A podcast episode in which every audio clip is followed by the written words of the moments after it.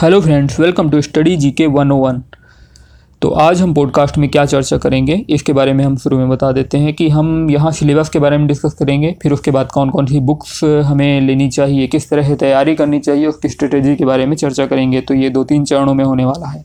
तो हम एमपीपीएससी के सिलेबस के बारे में चर्चा करेंगे, कि आखिर क्या प्रारूप होता है, पहले प्रारूप तो आप सभी को पता ही होगा मैक्सिमम लोगों ने फॉर्म भर भी दिया होगा मेरे ख्याल से, और परीक्षा हालाँकि 11 अप्रैल 2021 को है तो आप अपनी तैयारी तेज़ी से जारी रखिए। कई सारे लोग जॉब भी कर रहे होंगे तो जॉब के साथ भी आप तैयारी कर सकते हैं। आप ट्रैवलिंग टाइम में भी तैयारी कर सकते हैं, सुबह शाम तैयारी कर सकते हैं। इसीलिए आप, अपने आप को कभी कम मत आकिए, तैयारी करते रहिए। तो चलिए शुरू करते हैं। जैसे कि दो पेपर होते हैं, पहला जीएस का पेपर होता है, दूसरा एप्टीट्यूड का पेपर होता है। जीएस का पेपर में भी वही सौ क्वेश्चन एप्टीट्यूड में भी सौ क्वेश्चन दोनों दो दो घंटे के पेपर होते हैं। मतलब टू हंड्रेड मार्क्स दो नंबर का एक क्वेश्चन होता है, और निगेटिव मार्किंग नहीं होती है। शुक्रिया है। इसकी निगेटिव मार्किंग नहीं है। और जो राज्य सेवा परीक्षा मतलब जिनको डिप्टी कलेक्टर बनना है तहसीलदार बनना है तो उनमें, उन्हें क्या रहता है कि पहला जीएस पेपर होता है, उसी में स्कोर करना होता है, दूसरा पेपर क्वालिफाइंग होना चाहिए, यानी कि दूसरे पेपर में आप फेल हो जाओ। तो एटलीस्ट पचास के ऊपर पचास क्वेश्चन तो करके ही आओ सौ में। और जो जिनको वन सेवा में मतलब जिनको नेचर और इन सब चीज़ों में थोड़ा ज़्यादा इंटरेस्ट है, वन सेवा में जाना है, जिनको रेंजर बनना है या एसीएफ बनना है असिस्टेंट कंजर्वेटर ऑफ़ फॉरेस्ट बनना है तो उन्हें दोनों पेपर में ही अच्छा स्कोर करना होगा, क्योंकि ये दोनों पेपर का मिला करके, अंकों को मिला करके मेरिट बनता है राज्य वन सेवा के लिए। तो पहला तो हर्डल रहेगा कि हमें प्री क्रॉस करना है प्री के बाद फिर मेंस क्रॉस करना है, फिर उसके बाद इंटरव्यू तो ऑफकोर्स प्री क्रॉस करने के लिए क्या है कि प्री केवल क्वालिफाइंग होता है, उसका मेंस और इंटरव्यू बाद में उसके अंक नहीं जोड़ते हैं मतलब फाइनल में अंक नहीं जोड़ते हैं, इसलिए प्री को हमें क्वालिफाई ही करना है। तो अभी भी इतना कम टाइम नहीं है। टाइम है, आप कर सकते हो। सभी बोलते हैं, आप कर सकते हो, पर आप करोगे तभी होगा। तो चलिए हम सिलेबस को देख लेते हैं। सिलेबस में देखा जाए तो मेनली मध्य प्रदेश के बारे में ही फोकस है और भारत के बारे में ऑफकोर्स तो मध्य प्रदेश का इतिहास, संस्कृति, साहित्य, मैं पूरा सिलेबस आपको नहीं बताना चाहूँगा। आप पर मैं ये ज़रूर सलाह दूँगा कि ये जो सिलेबस है, इसको आप प्रिंट निकाल लें सिलेबस का। कंजूसी ना करें प्रिंट निकाल करके एटलीस्ट जब आप पढ़ें, जब भी पढ़ें तो देख करके पढ़ें। कोई भी बुक में आप कुछ भी नहीं पढ़ने लगे कि आप सब पढ़ रहे हैं। तो सिलेबस में मध्य प्रदेश के बारे में मैक्सिमम चीज़ें हो जाती हैं, फिर उसके बाद ऑफकोर्स विश्व का इतिहास नहीं है, भारत का इतिहास है, और मध्य प्रदेश का भूगोल, भारत का विश्व और भूगोल, राज्य की संवैधानिक व्यवस्था, अर्थव्यवस्था, भारत का संविधान शासन प्रणाली, अर्थव्यवस्था, फिर विज्ञान, पर्यावरण, और उसके अलावा अंतर्राष्ट्रीय व राष्ट्रीय समसामयिक घटनाएँ, अर्थात करंट अफेयर्स हो गया, सूचना संचार प्रौद्योगिकी जिसमें ई गवर्नेंस हो गया कंप्यूटर हो गया, संचार प्रौद्योगिकी हो गया, और राष्ट्रीय प्रादेशिक संवैधानिक सांविधिक संस्थाएँ मतलब इसमें कई सारी संस्थाओं के नाम, भारत निर्वाचन, राज्य निर्वाचन आयोग, ये संघ लोक सेवा आयोग, मध्य प्रदेश लोक, ये सारी संस्थाएँ हैं, इन सब के बारे में भी है। तो ये हो गया कि जीएस का सिलेबस और जो दूसरा सिलेबस था, उसमें तो वही एप्टीट्यूड होता है, संचार कौशल, निर्णय लेना, समस्या समाधान, सामान्य मानसिक योग्यता, ये जो एप्टीट्यूड वाले जो भी क्वेश्चन आते हैं सब, हालाँकि दूसरा जो भी रहता है पेपर मेरे ख्याल से वो दसवीं कक्षा के स्तर का रहता है तो ये बहुत ही सरल रहता है। इसमें कोई बहुत ज़्यादा स्पेशल तैयारी करने की ज़रूरत नहीं है।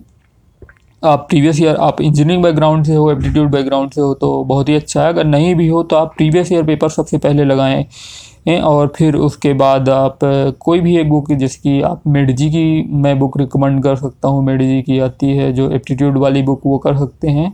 या किसी भी और राइडर किसी भी राइडर की कोई एक बुक ले लें, इसमें बहुत ज़्यादा टाइम देने की ज़रूरत नहीं है। बात यह है कि एक तरह से रिफ्रेशिंग हो जाएगा। जैसे कि आप बहुत ज़्यादा जीएफ पढ़ रहे हैं, बीच में आपको बोरिंग लगने लगे तो क्या कर सकते हैं आपकी आप थोड़ा बहुत ये क्वेश्चन सॉल्व कर लें एप्टीट्यूड के क्वेश्चन सॉल्व कर लें, इस तरह आप अपने टाइम स्केड्यूल को डिवाइड करें तो वो बहुत ही ज़्यादा हेल्पफुल होगा। तो पहले प्रश्न पत्र के बारे में बात करने की बहुत ज़रूरत है, इसलिए ज़रूरत है क्योंकि कई सारे लोग एक आध नंबर से चूक जाते हैं।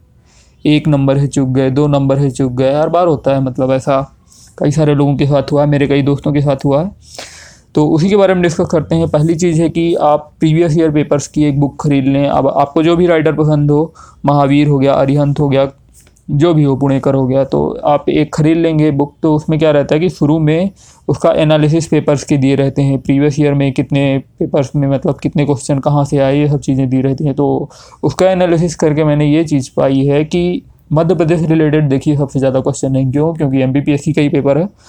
तो of course thirty to forty percent अगर कहा जाए तो मतलब तीस से चालीस परसेंट तक तो सौ में तीस से चालीस क्वेश्चन एमपी के ही रहेंगे।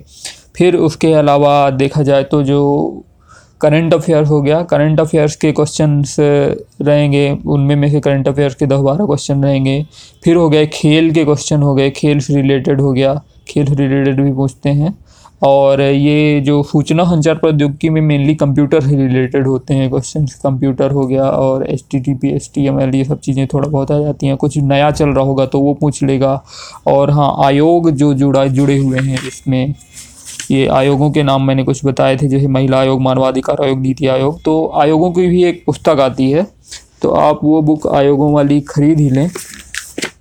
पचास साठ रुपए की एक पुस्तक आ रही है। हालाँकि आयोगों की पुणेकर ने भी एक बुक निकाल दी है, जिसमें केवल आयोगों के बारे में दिया हुआ है और उसमें प्रैक्टिस के लिए भी पेपर्स दिए हुए हैं। तो अगर आप एक दिन में एक आयोग पढ़ेंगे तो ये पंद्रह सत्रह दिन में हो जाएगी ये। तो ये सही रहेगा। और आयोग के अलावा हो गया जो जैसे कि हिस्ट्री में जो फोकस करना है तो हिस्ट्री में focus mainly modern Indian history पे आप ज़्यादा फोकस करिए। मतलब हिस्ट्री आप पूरी पढ़िए। भारत का इतिहास जो हो गया, मध्य प्रदेश का इतिहास तो भाई मध्य प्रदेश का तो पूरा मध्य प्रदेश के अलावा जो बता रहा हूँ, मध्य प्रदेश तो आपको पढ़ना ही है। भारत के इतिहास में आपको जो है तो ये पढ़ना है modern Indian history modern Indian history का मतलब ये है कि ये जो उन्नीसवीं, बीसवीं सदी के सामाजिक, धार्मिक सुधार, आंदोलन, स्वतंत्रता, संघर्ष और स्वतंत्रता के पश्चात भारत का एकीकरण व पुनर्गठन। मतलब ये मॉडर्न इंडियन हिस्ट्री भारत का जो है इसको आप डबल रिवीजन दीजिए। मतलब पहले हिस्ट्री का तो आप करोगे ही रिवीजन तो इसको क्या ज़्यादा फोकस करिए। और वैसे ही जो साइंस और टेक्नोलॉजी में जो है ये फिजिक्स फिजिक्स और यह विज्ञान के मौलिक सिद्धांत पर्यावरण तो इसमें भी, भी आपको पर्यावरण और मेनली जीव विज्ञान वाला जो है सेक्शन है उसे थोड़ा ज़्यादा फोकस करिए। और बाकी संविधान अर्थव्यवस्था ये तो हो ही गया है। इसमें भी थोड़ा बहुत आपको पढ़ना ही पड़ेगा। हाँ करंट पे ज़रूर फोकस करिए क्योंकि करंट से रिलेटेड बहुत सारी चीज़ें आती हैं। कौन विज़िट किया है मतलब कौन हमारे देश में आए हुए हैं, खेल में किसने किया और उसके अलावा पद्म विभूषण पद्म विभूषण, ये सब पुरस्कार हो गए नोबल पुरस्कार हो गए, इन सब चीज़ों से एक आध क्वेश्चन बन जाते हैं। बुक से रिलेटेड हो गया।